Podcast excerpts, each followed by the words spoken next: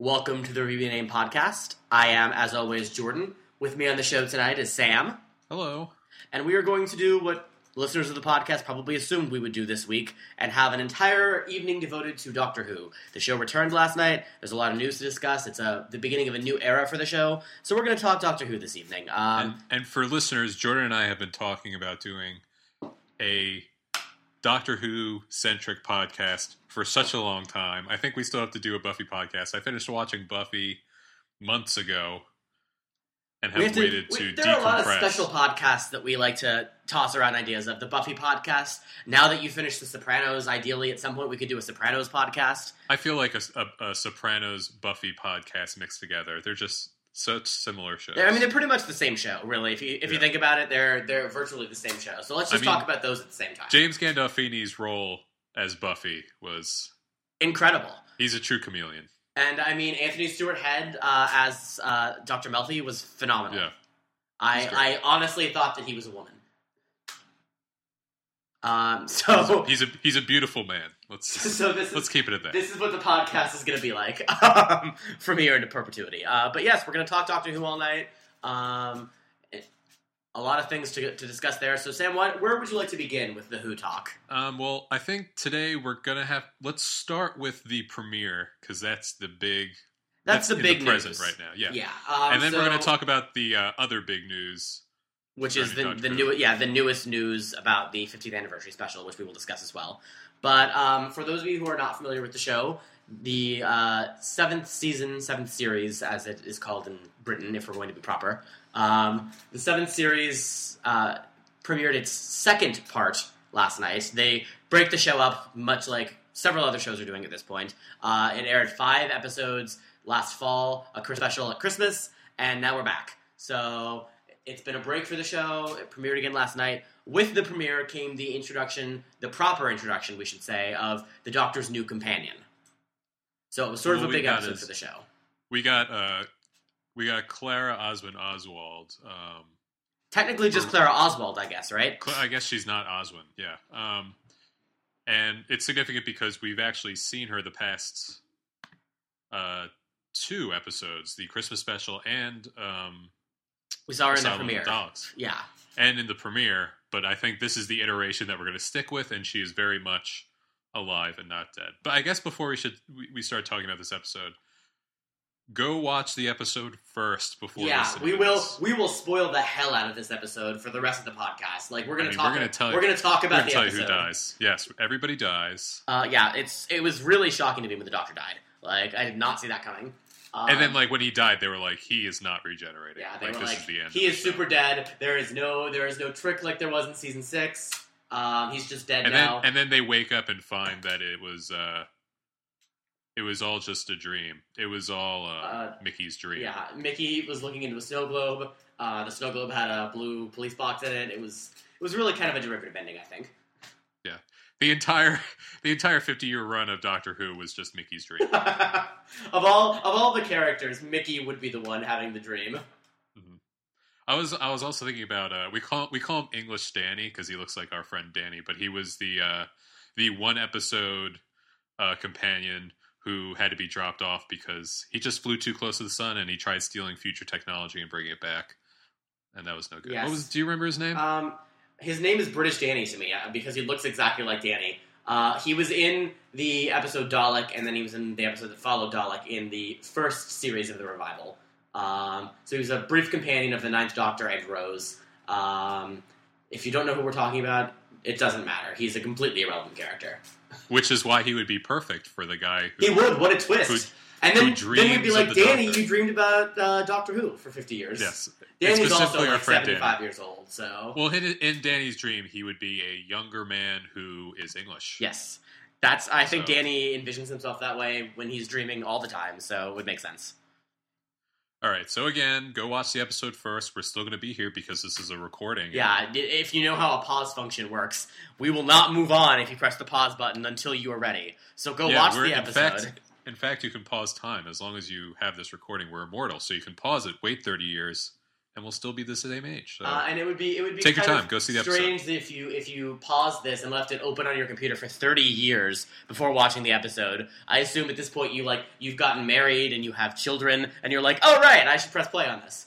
Um, well, you know, maybe you had a couple things get in the way of watching um, the Bells of St. John, and you just had to put it on pause for a few decades. I just like the idea because presumably these people, uh, our listeners, are listening to it either on iTunes or on our website, or if you Be Named. I'm going to presume for this joke they're listening to it on iTunes, and they listen to literally nothing on iTunes for three decades because they have like four minutes of this podcast started and they wanted to pause it. well, you know, you know the state of the music industry now. Yeah, music it's is all dead. garbage. Also, um, considering the theme of the episode, which I assume anyone still listening has watched this at this point, or doesn't care at all and just wants to listen to us talk about something they're not going to watch. Um, considering the theme of the episode, Which I would say you're a weirdo. by the way. yeah, like if you don't watch Doctor Who, you're welcome to come back next week because this is going to be a Doctor Who podcast. Um, and we won't we won't do a Doctor Who podcast every week, we promise. So it's cool if you don't want to listen to the rest, but. I, I'm going to comment now on the irony of the fact that we are technically going to be broadcast throughout the interwebs uh, when this podcast is released. And this is an episode of Doctor Who very much dedicated to the internet. Yeah, Jordan, I want to know what did you think of the not necessarily the villain of the episode, but the danger of the episode comes from the fact that we all are connected to Wi-Fi, and there is this secret organization who is sucking out people's souls or brains or minds, Brain souls, whatever. them, brain souls through the internet because they click on a. I guess people are so tempted by a free Wi-Fi connection, even if it's just scary characters that aren't like English characters, they just click on it anyway.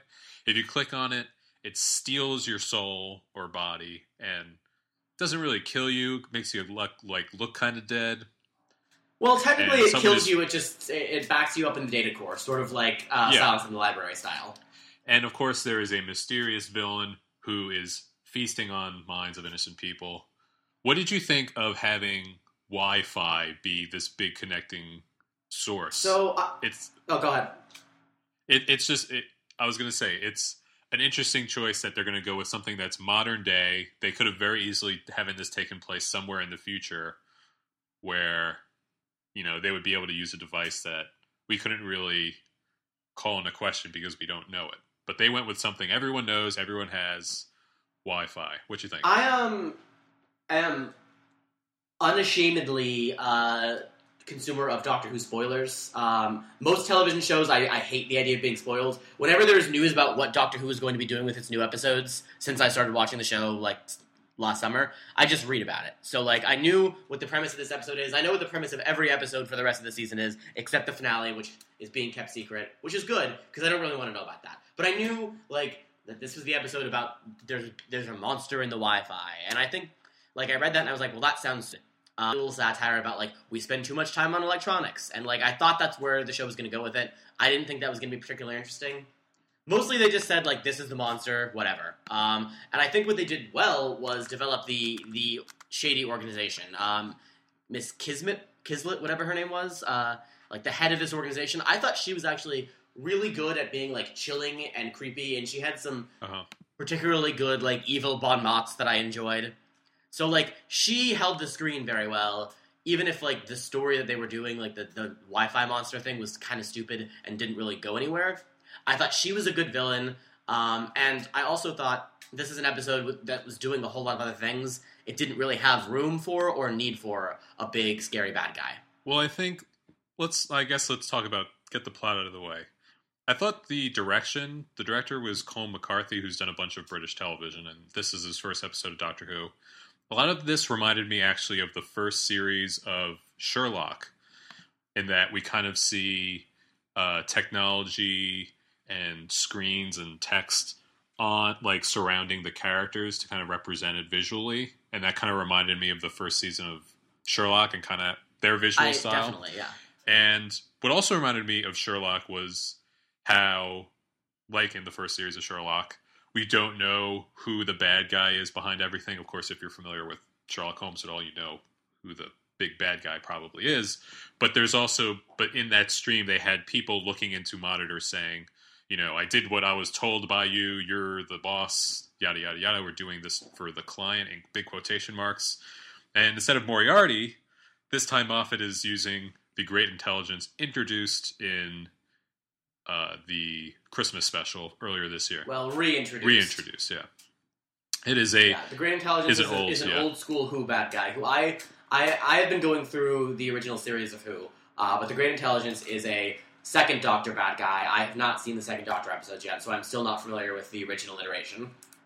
well. You got to let me let us know if they do the great intelligence justice, or do it better, or do it worse. Um, Jordan, what do you think about? How did you feel about a how they handled the introduction of yeah, this is going to be a thing throughout the uh, series? I guess it was kind of hinted at in the Christmas special, obviously, but this kind of seals the deal Yeah. on that. How do you feel about having a big bad character kind of throughout the arc, which we didn't really have in the first half?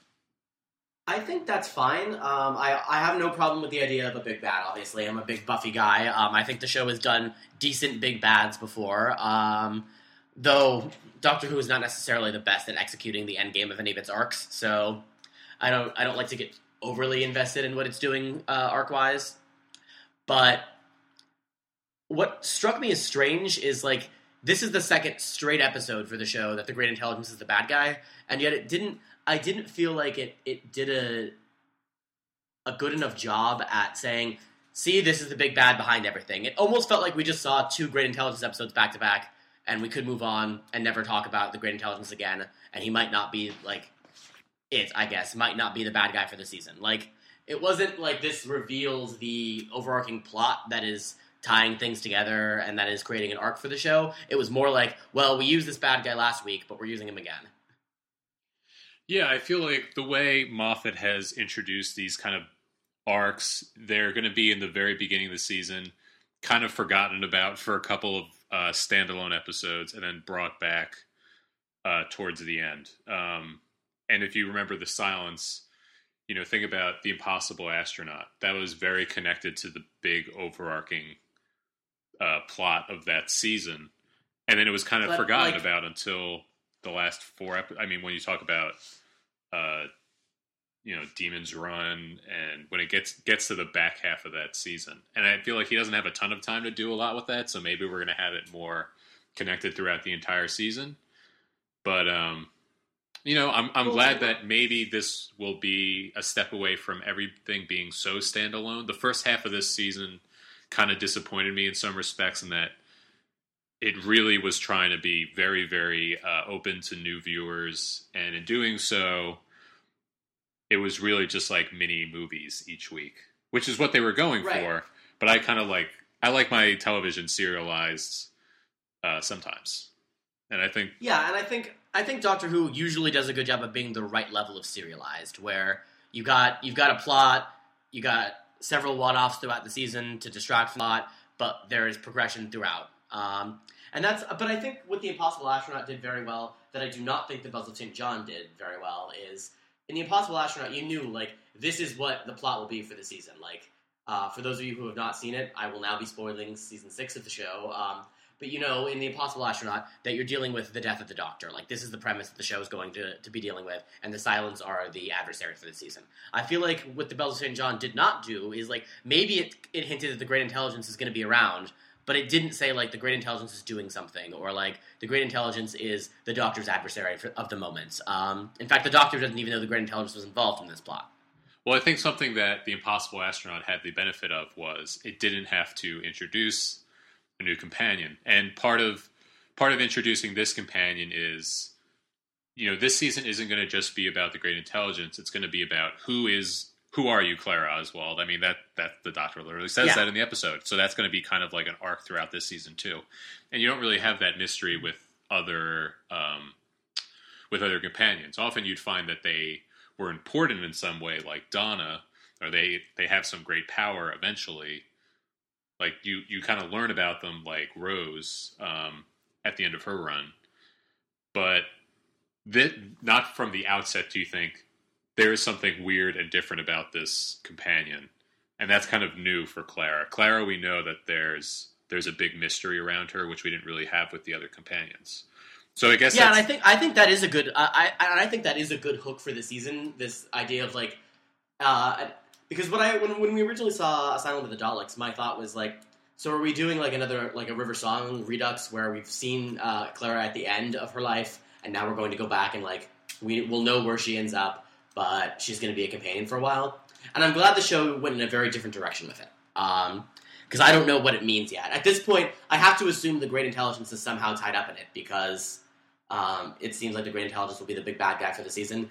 It seems like the question uh, that we have for for uh, to be lingering in our heads is what exactly is going on with Clara, who has died twice in history and is yet still alive um, in the modern day. So I, I, mean, I assume that the Great Intelligence will somehow be involved in that plotline now, and that could be interesting, I guess. Yeah, I would. I would definitely be su- surprised if the Clara storyline was somehow separate from the Great Intelligence. There's just too much there. Um, also, I mean, they're going to have to set it up. I, I, can't imagine that Clara is designed to be a one season. Uh, no, she's. I mean, Jenna Louise Coleman's already signed on for season eight. So okay, and I, am pretty sure that Matt Smith is as well. I don't think he's. Yeah, they are both. They are both going to be back for season eight. Uh, I don't. I don't know if he's signed on before that or after that. Rather, I guess. I guess he isn't. Um, I, no, he's he's officially contracted through 2014, which I guess means season eight and probably a Christmas special uh, next year. Okay, so they're gonna have a they're gonna have a season and a half together. Um, yeah, at least. Um, presume probably only a season and a half if I had to guess, but.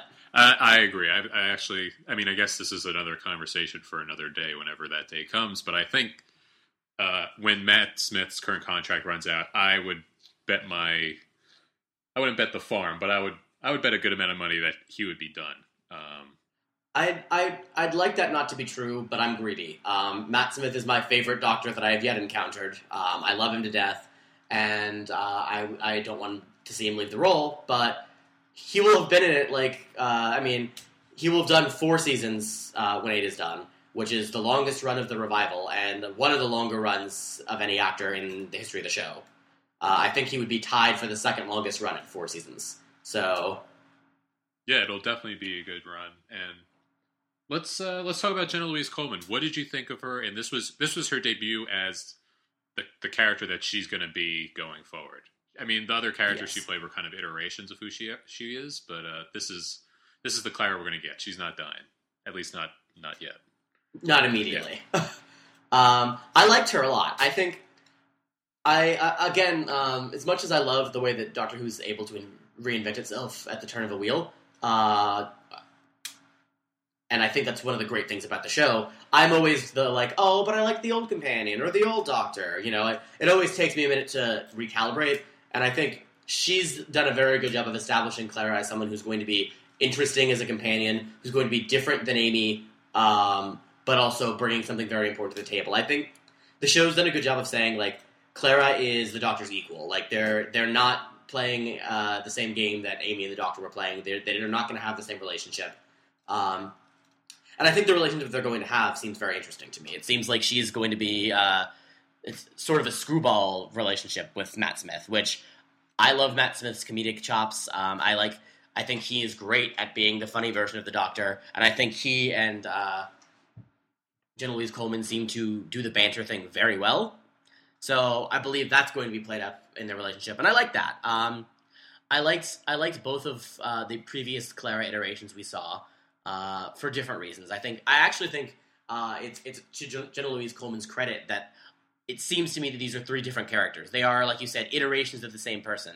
But I think even in the one episode that we saw the other two, you got a feel for each of those Claras, and it was a different feel than we got last night uh, with this Clara. So I liked that. Um, I'm on board with Jenna Louise Coleman. I think it's I think she's going to be good. Uh, what are your thoughts? Uh, yeah, I, I kind of agree with what you're saying in ever since after Rose, I've always been very, very slow to accept new companions, especially with Martha, actually, and with Amy. I think I was actually pretty quick on getting on board with um, Donna because Donna was so weirdly different from everybody.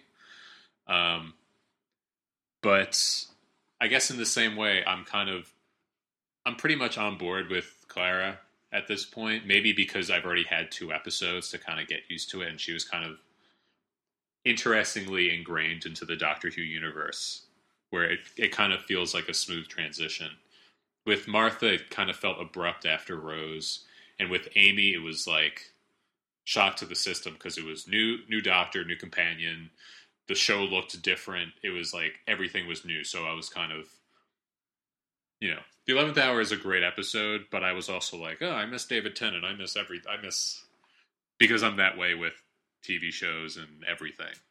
Yeah, and I think uh, I think Doctor Who is is unique in the way that it completely reinvents itself like that. So, as someone who is new to watching it, um, you know, in the last several months, I still have that like whiplash whenever that whenever something central to the show changes, um, and I'm getting better at it now, especially like watching the the William Hartnell era, the first Doctor, as I as I have been over the last few months. It's I, I'm getting better at going like, okay, so that companion's gone. All right, moving on. Um, but it's still like the show just changes and it becomes something completely different at the at the you know drop of a hat, uh, and that takes some getting used to. Yeah, I mean, I like that this show. Part of the appeal of this show and how it goes on literally for decades is that you kind of are able to grow with it and you you have relationships with these characters and then they kind of just go away. And then they're kind of just memories. And the show continues to go on and it keeps building and getting new characters.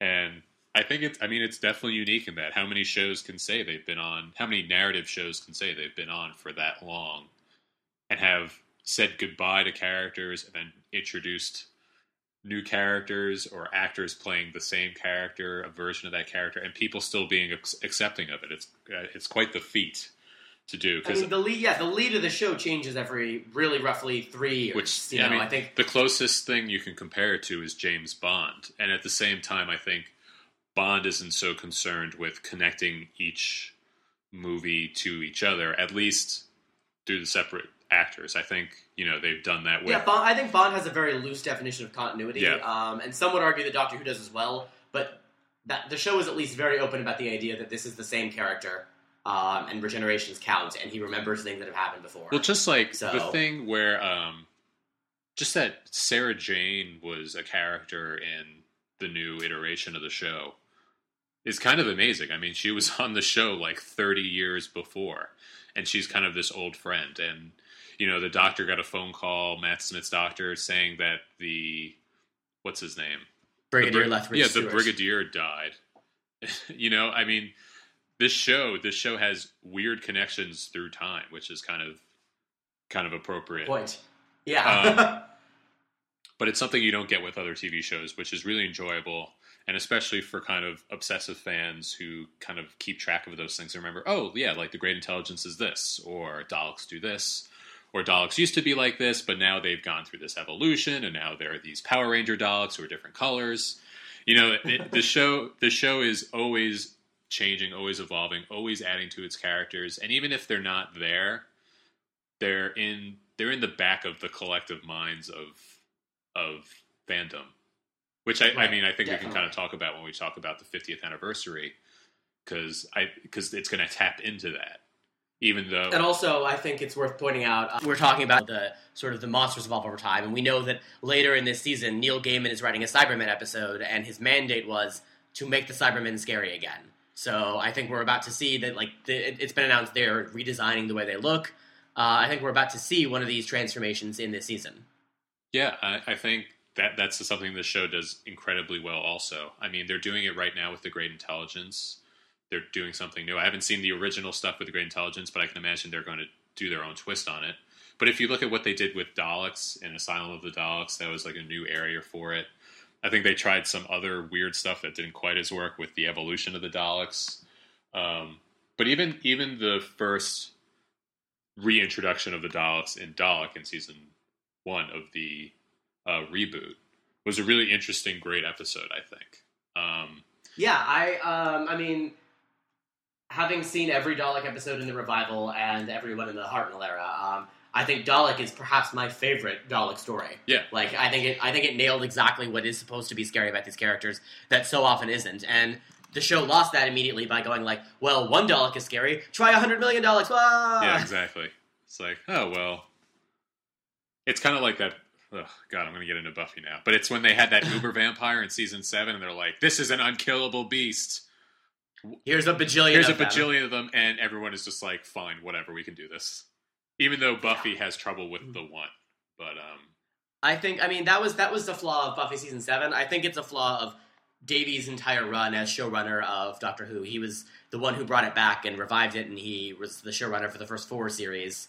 Um, and I think over the course of that, like every every year, he would try to make the finale bigger and badder than the last one, and it, it sort of blew up to the point where it got a little bit ridiculous. well, I think it. I think. it, Um, I mean, I think that's really more true when it just came to the Daleks. Um, I think the Daleks are kind of like they try to make the Daleks the Joker to to um, to Doctor Who.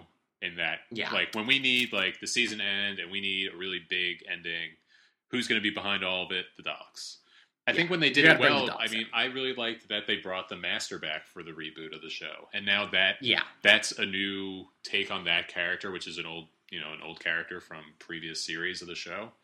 And I mean, I look forward to the next time they they give that character another shot, and then it's kind of born anew, and we get to do different things with this character. It's kind of the appeal that you you see in in uh, comic books. You know, Yeah. different writers have different takes on characters we've known for years.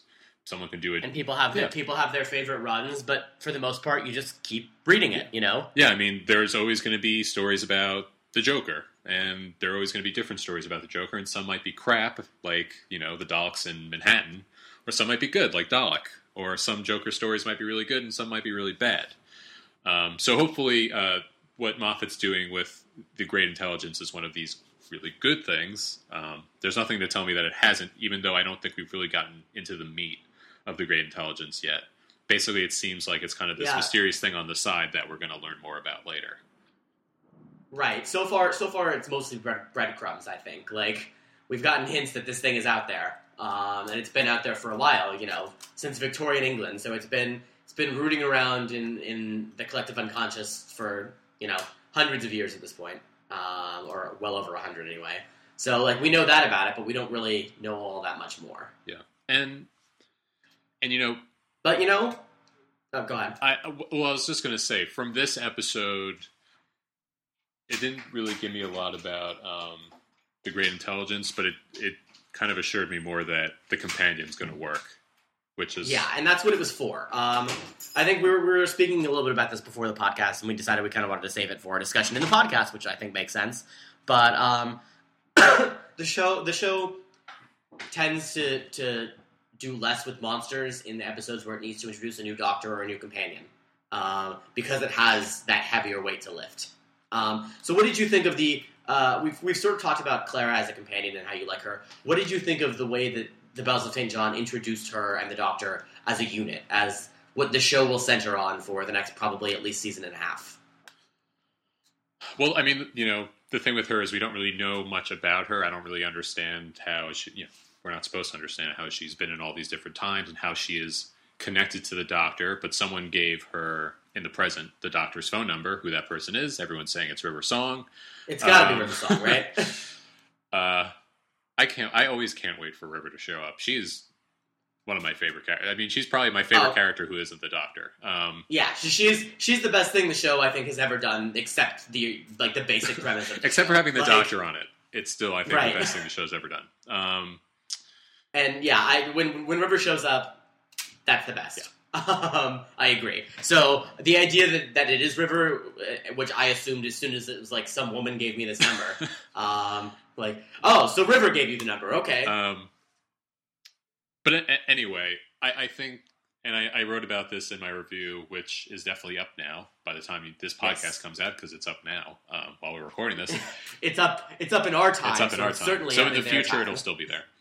Um, the especially the scene between Claire and the Doctor when they're arguing over who's going to hack into the into the mainframe or whatever is when they're kind of tugging the laptop back and forth. It kind of just reminded me of old movie banter. It reminded I said it, Yeah. it remind it's like 50s style banter at its best, where it's just quick back and forth. Yeah, it's between- very screwball, and I yes, love it screwball. reminded me of like kind of Katharine Hepburn screwball. And you know she gives as good as she gets, that sort of thing. And I, I really like that. And I don't think you know I, I loved Amy and Rory, but I think they weren't they weren't really giving the Doctor the business. At least not until much later in their run. They were kind of Yeah. just like oh my god, this is happening. They were they were Wendy, you know, they were Wendy. They were on for the ride with Peter, and and I think Claire is more comfortable going toe to toe with the Doctor, which is part of why, why I like River Song so much. Yeah, um, that's why I like River Song. That's why I like Donna Noble. Um, I enjoy it when the show gives uh, like challenges the Doctor, especially because he's he's so like endlessly arrogant, and only when someone calls him out on that does the show really point it out. exactly. Um, so it's it's good to have someone around to sort of give the Doctor the business, as you said.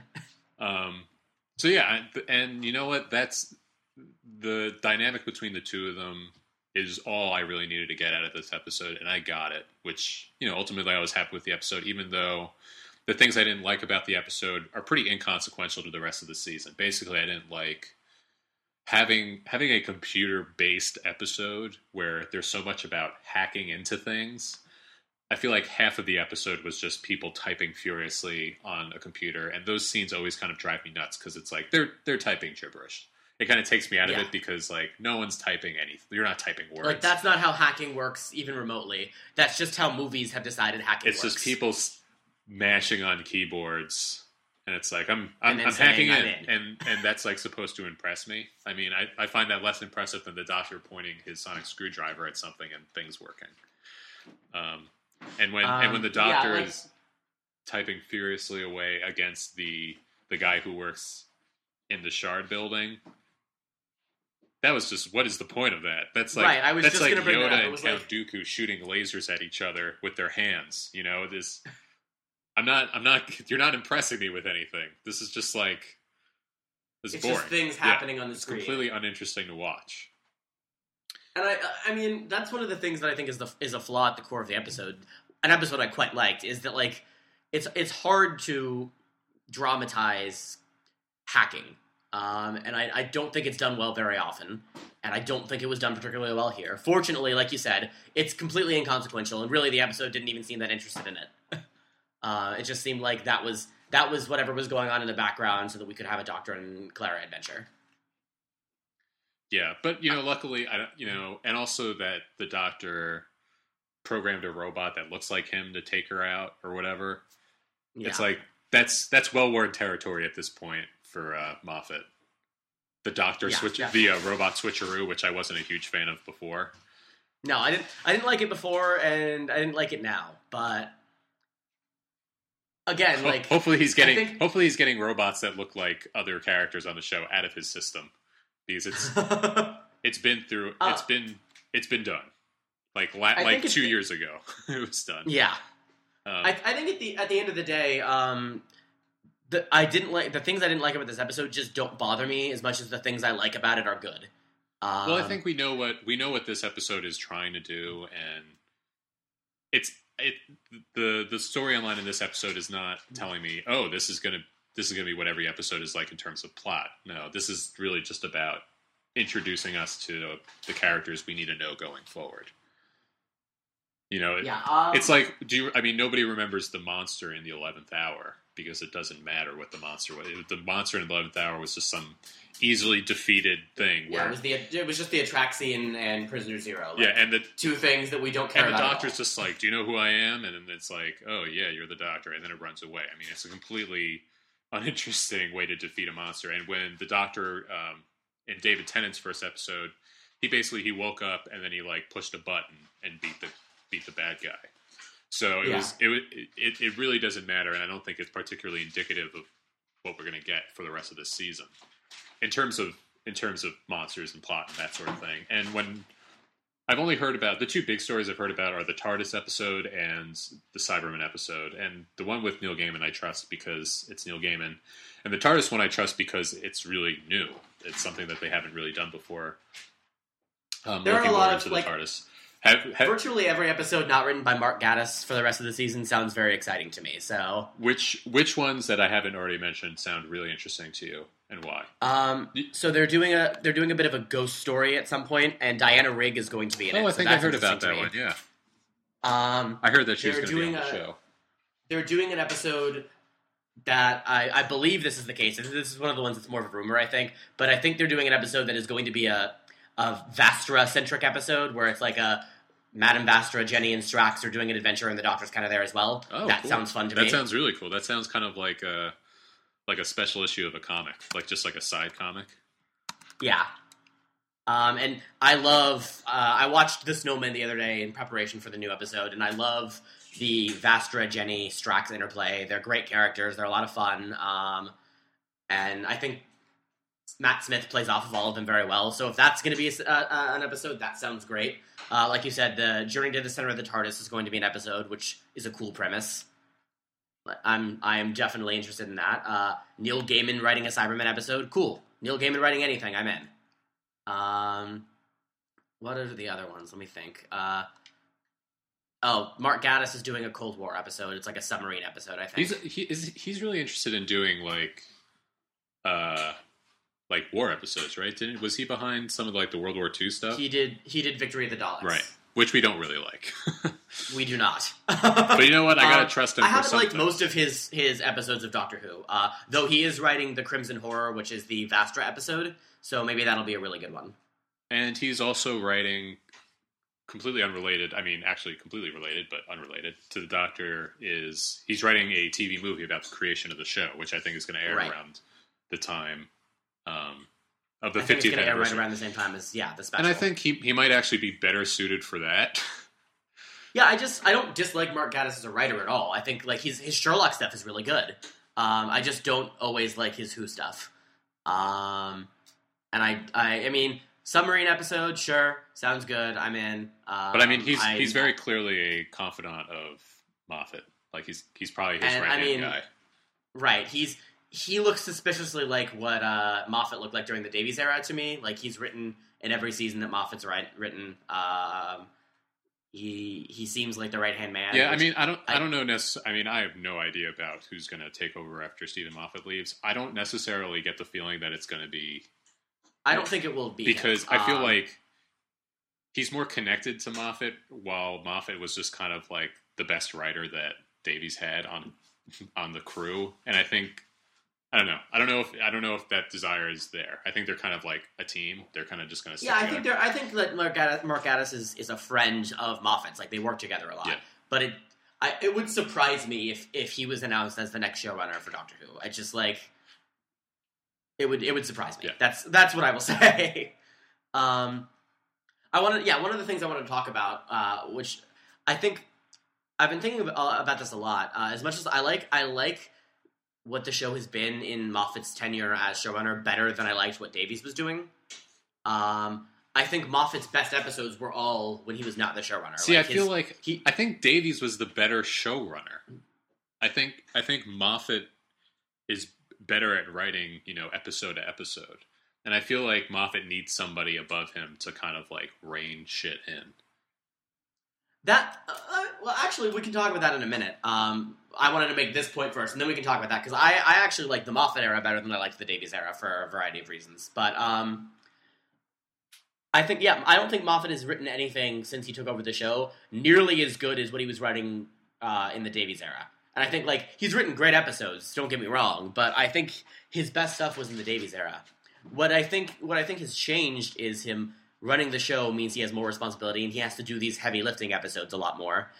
And I think what I liked about the Bells of St. John and what I like about what he's done in the new era of, you know, showrunner slash writer is I think he nails the little things very well. He's not doing the big, like, Blink style, Silence in the Library style episodes that he was doing when you could just come in and write a crazy episode and then leave. Um, but he does the little moments well. Um, and I was particularly struck. Uh, I, one moment particularly struck me well was when when Clara was unconscious from the internet eating her or whatever, um, and the doctor is sort of like taking care of her and putting the flowers there and everything. And it was just like, I think the show is trying to age the Eleventh Doctor, where we saw.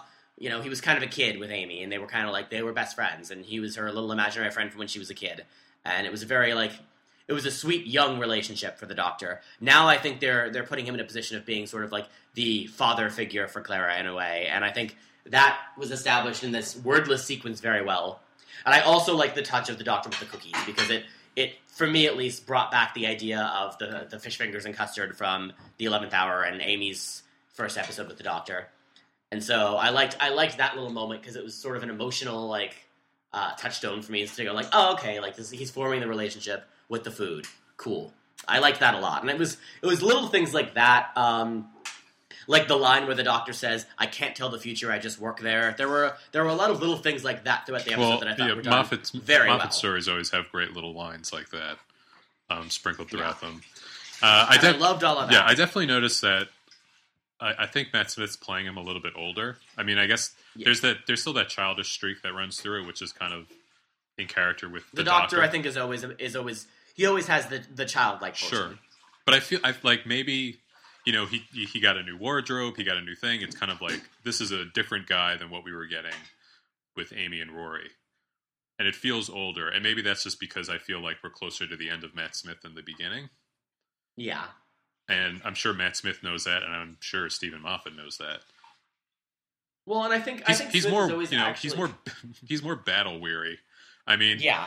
he's he's already had all the fun adventures with his new friends, and that was all fresh and new. And now they're gone, and now he's kind of like reeling. He's kind of more in a position that Eccleston's doctor was in than than Tennant, or I- he was when he when he started. He's kind of like he's coming from a bad place. Yeah, he's lost a lot. Um, and one of the things I le- I've always loved about Smith's Doctor, and again, I think he is my favorite um, at this point. Anyway, uh, talk to me in a few years, and we have a new Doctor. Maybe I'll change my mind. But Smith is is my touchstone right now for how I'd like the Doctor to be played. And the reason is, I think he nails the entire emotional spectrum of the Doctor and can turn on a dime so well. Um, he's he can be the crazy kid doing something silly and the madman with the box one minute, and this like millennia old uh, weary, you know, time lord the next. And I think that spectrum is is like it's the Doctor's character. You know, he runs the gamut from those two things, and Smith nails both of them, which is what I love about him. I think we are getting more of the world weariness in this version of the Doctor. You know, he's he's also just coming out of quote unquote retirement. You know, Sure. what we saw in the Christmas special was the Doctor who was done, um, who was had, was retired in Victorian England and was just not going to help people anymore. Um, so that was like, and I think all of Series Seven, we've seen a very dark version of the Doctor. You know, he's been much more willing to kill off his adversaries in the last few episodes. Um, I think he's yeah, he's getting older, he's getting sadder, uh, which is kind of the arc the show does again and again. Right? Is the idea? Well, it's what happened. this- It's what it's what happened with Tennant. Um, Right. and they didn't really get a chance to do. They couldn't really do much of an arc with Eccleston because he was on just one season. But he was kind of always that Dark Doctor. That was Yeah. his thing. But I think I think the way that the show goes is you have this this silly this silly little man who runs around and has adventures, and eventually he gets older and he's lost a lot of people and he gets sadder, and then And then he it's becomes new again, Yeah, and he's yeah. a and he's a silly little man, and he runs off and has adventures. And the show sort of that's the cycle of the show. And I think, like you said, we are closer to the end of the Eleventh Doctor than the beginning at this point. Um, unless Matt Smith decides to be the Doctor for twenty more years, which I don't. Well, I mean, will I guess I kind of like that arc. I mean, I think I think Tennant. Oh, me too. I think Tennant. I think- Tennant's best stuff was at the end of towards the end of his his run. Um, and that's I think what draws me to the show is is this that cycle. Um, there's there's a, a, a tragedy at the Doctor's core, and he covers it up well for a while, and then it comes out again. And when it comes out and it's gotten too bad, he regenerates and is a new guy who's able to deal with it better for a while. It's a, I think it's it's great. I love that the show does that. so I think we're in agreement. We like this show. Yes, we do. Um, Do you? Now do we want to move on? uh, do we want to? yeah, we can. Move So the on. verdict is Uh, not the best episode of Doctor Who, but it doesn't need to be. We like Clara, and that's what it's all about. Is that pretty much Right. the gist? I think I think yeah. Uh, the the one sentence is the monster was totally forgettable, but that wasn't the point. The companion was, and the show did that very well. All right, let's move on to other big news. You want to introduce this one? No, by all means, you're Oh, boy, you're okay, our great. standard Who bearer. So um, there have been, you know, since they announced that they're going to do this big 50th anniversary special, which Moffat is going to write. And actually, I want to talk about Moffat writing this in a little bit, but let's do the news thing first. Sure. BBC officially announced that David Tennant and Billie Piper will be in the episode, which I guess uh, I think Billie Piper actually denied being in the episode before this news came out. So that was actually a surprise to me. Tennant coming back was absolutely a foregone conclusion. That was like a slam dunk beyond Yeah, uh, slam dunk. Um, so everyone is obviously incredibly excited, as they should be. Jordan, what do you think of this news that Rose and the Doctor, or Tennant's Doctor at least, will be back, or maybe his weird not Doctor Doctor twin? He's not Doctor Doctor. Yes, of course. Um, I am very excited about it. I have never seen one of the show's multi-doctor stories, but they're sort of a it's a thing they do for anniversaries. You know, the 10th anniversary they did the three doctors and all three of them were there. 20th anniversary they did the five doctors and technically not all of them were there, but they pretended they were anyway. Um, that's sort of what the show does when it has a big milestone like this. Is it says let's have a bunch of doctors running around at the same time, and I like that idea. I have, like I said, I haven't seen it yet, but I find the idea of Matt Smith and David Tennant interacting and their two doctors interacting awesome. Like, well, I they've never got they've never had to do that before, which is an incredibly appealing idea. Um, I definitely think that this is not going to be it for the casting. I mean, I think they're going to have they're going to have other people. I think they they almost have to. Um, um, John Barrowman on Twitter said he is not going to be in it, which is weird because he tweeted this. And why I think that's weird is that before tweeting it, he tweeted, "I have really big news to share," and you know, and then after, and after he, um, after he tweeted, "I have really big news to share," smiley face. He then tweeted that he's not going to be in the episode, and to me, that kind of seems kind of suspicious because I've heard a few other people deny being in the 50th anniversary, and you know what? There they are, specifically Billie Piper. Um, also, of course, you have Eccleston, who has been talking about, or I guess people have been asking Christopher Eccleston about being in it. And at first, I think it was a hard no, and then I think once he said, uh, "If I told you, I'd have to kill you," which basically made everyone think, "Oh my God, he's going to be in it." And I think since then there have been more indications that he's not going to um, he's not going to return. But honestly, they they're pretty good about keeping secrets on for this show. So here's hoping that Barrowman and Eccleston will be back uh, to do this. But I am definitely happy that Billie Piper and David Tennant are going to be in it. I still, I'm excited. I'm excited to slowly find out more and more who's going to be in the episode. What do you think? I I, I have to agree um, with the idea that I'd like to see Eccleston and Barrowman, especially Eccleston. I think if you're going to do a multi doctor story at this point in the show's run to celebrate the 50th anniversary, I think you should get all of the post revival doctors. Like there, there have only been three so mm. far. I would like, I, I, and I liked Eccleston a lot, and we didn't get to see a whole lot of him because he was only in one season. So I'd like to have him back. I, I agree. I'd, I'd definitely like to see Eccleston back, but I think there might be an easier time story wise if it was just Tennant and Smith because we know we have the out with Tennant having that double um, which is seemingly the logical way to bring him back somehow. With Rose. yeah, but the Doctor is a time traveler, so it wouldn't be that hard to have uh, the Eleventh Doctor show up at a place where the Tenth Doctor also was. Like, yeah, it's a pretty. It's I think it's a pretty easy story to tell. Um, it's hard because you have you know timelines crossing, but the show has done that before. Um, and I think every time they've done the multi Doctor stories before, it's just like, oh, like yeah, we're time travelers, so sometimes we run across each other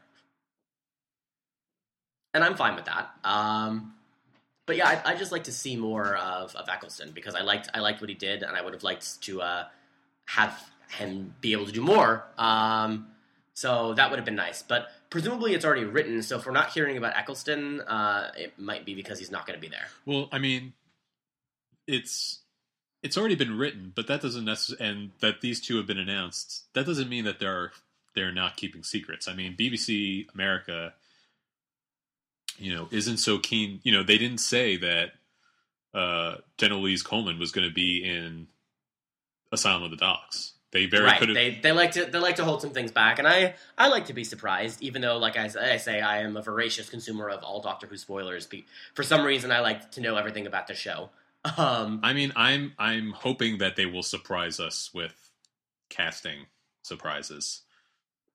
I'm, Eccleston I'm hoping, would be yeah. great. Barrowman would be great. There are plenty of people that they could bring back. Um, there are a lot of people from the original series they might be able to bring back that I wouldn't care as much about because I don't know them yet. Well, they can bring back some of the old doctors who are very old now, which might be disconcerting. Yeah. I was gonna say that the, I think the problem with bringing back someone like Tom Baker, who like everyone would like to see, is like the Doctor doesn't age like that. Yeah. So it would be weird to have the fourth Doctor be like, "Oh yeah, I'm decades older than I was when I regenerated. Uh, a wizard did it. Yeah, a wizard. the master came by and he had that aging thing that he used in the season three finale, and he did that to me or something. Um, Or like the doctor said last night in another one of the lines I really liked, it's all sciency. Something that Right. that kind of gives me hope that this will be not only just a reunion episode, which would be nice in and of itself, but it'll actually be a great episode. Is that just the fact that this is a very standalone thing, and I think, like we talked about earlier in the show, I think Moffat will really excel in this type of standalone situation where he has, I mean, the world is his basically. Yeah. He can do literally anything. Anything in time or space. and um, I, I agree, especially because it's gonna co- it's it's going to be released in November, and there's going to be a Christmas special. So it's like a lot of the story pressure is taken off of, of this to do anything plot wise and what Moffat is doing normally, because he could just do that in the Christmas episode that he's also almost certainly going to write because he's written all of them during his run. Uh, a month later, so he can just do a great Doctor Who story for the 50th anniversary, and I think that's probably what he's going for. Yeah, hopefully it won't be uh, the doctors have to hack into a computer together and then do. Yeah, the the Wi-Fi soup is back, and the doctors just have to type for forty five straight minutes. Otherwise, everything will get all sciencey. Yes, the ghosts are in the Wi-Fi. um, anything else we want to discuss, or is it about time to start wrapping things up? Do you think? Uh, let's see.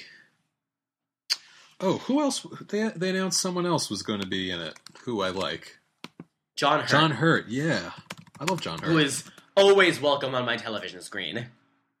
Yeah, he's great. I love John Hurt. Anyway, he's going to be in the episode two, and frankly, I I'm hope he frank- does something mustache twirling. frankly I'm surprised he hasn't been on Doctor Who. I mean, this iteration of Doctor Who. I feel like just about every great English character actor has been on at some point. I don't know. We haven't yet had our Maggie Smith episode. in in due time. I'm holding out for Maggie Smith to be the next companion. So Well, you know, he was he was in um, Harry Potter. So if you're in Harry Potter, you're going to be in Doctor Who at some point. I think that's a rule. yeah, it's British law actually. It is. It's it's in their charter or what? Their, their charter. I don't know what they have. Only America has a constitution. um, can we do an episode of the podcast where you talk about other governments Oh God, no. without doing any research? Absolutely not. I think I think there have been a number of jokes about an alien popping through John Hurt's chest uh, during during Doctor Who. I think what they should do is have Christopher Christopher Eccleston pop out of John Hurt's chest. Wouldn't that be just the best surprise, though? Honestly, Yes. First of all, I feel like Eccleston kind of looks like the baby alien. If you get him, He does a little If you get him like all wet and stuff, oh, gross. exactly. Um, and then yeah, he he just bur- uh, bursts out and says "fantastic," and then we're off to the races. I actually would fucking love that. Me too. if this the episode ended like that. It's like there, there's been a whole lot of Tennant and Smith uh, vamping for most of the episode, and then Hurt Hurt's chest explodes. Christopher Eccleston pops out, and they all just like run off into the TARDIS together.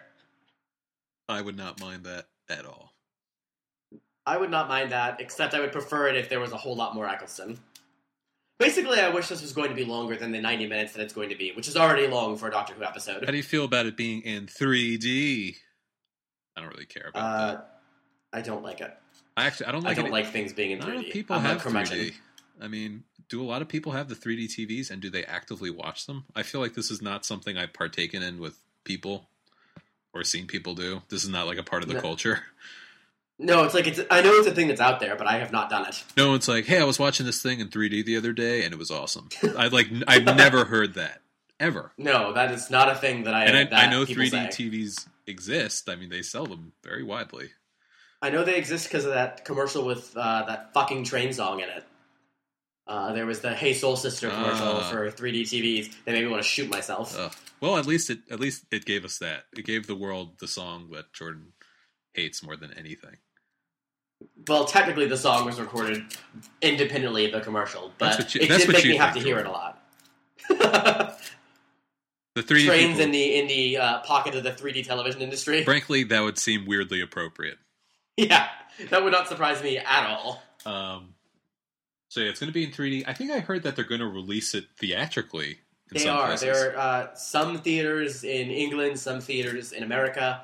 Um, it is not clear how widely it will be released. I would be. if it is in a theater near me, that. I will see it. I would be all over that. The only thing that would give me pause is if they were showing it in a th- theater and it would only be in 3D. yeah, I will not see it in 3D. That's true. Um, if they're showing it in a theater in 2D, I am there. Excellent. Glad to hear it. You hear me, people? I'm there. Release. Well, if it comes out in any theaters in America, it will probably be in New York, and you live in New York, so you can see it. yeah, exactly. Well, you know. I will probably no. Well, I will definitely be in Michigan, um, unless it happens to fall on Thanksgiving and I am home in California. In either case, chances of me being uh, able to see it easily are not that high.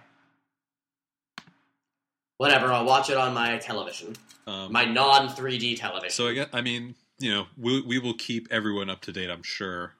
We're not going to have. Yeah. We're not going to have a full There Doctor Who podcast again, probably for at least until the end of the season. Um, Yeah, I imagine we might talk about the end of the season. If we have not talked about the end of the season for some reason, we will probably do a dedicated podcast to the 50th anniversary special because we'll want to talk about that for a while. Abs- oh, Um, absolutely. But I guarantee you that there will be more casting and plot news coming out, and that in our news roundups we will probably bring that up. yes, definitely. Before we go, just one last thing. All right. What's with the leaf, Jordan? I didn't get that at all. Like, I don't understand. It's. I mean, it's page one, so like she got the leaf from going somewhere is the way I had to read it. That I mean, I figure like, oh, this is like this is that was like from her first journey. I don't know.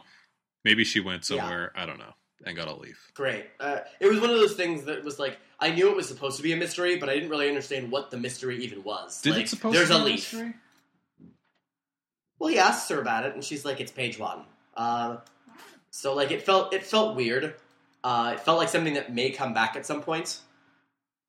And if so, perhaps it will not feel weird once it has come back. For the moment, I was like, "Okay, so there's a leaf." Like, there's plenty of stuff floating around out there. Like, where'd she get the number from? River Song. Um, how is she alive? Well, that's a big question too. Right. So like, there are enough other things going on. The leaf seemed like kind of a, a random thing, Yeah. but whatever. I'm going with the leaf as her daughter, and she's actually a tree.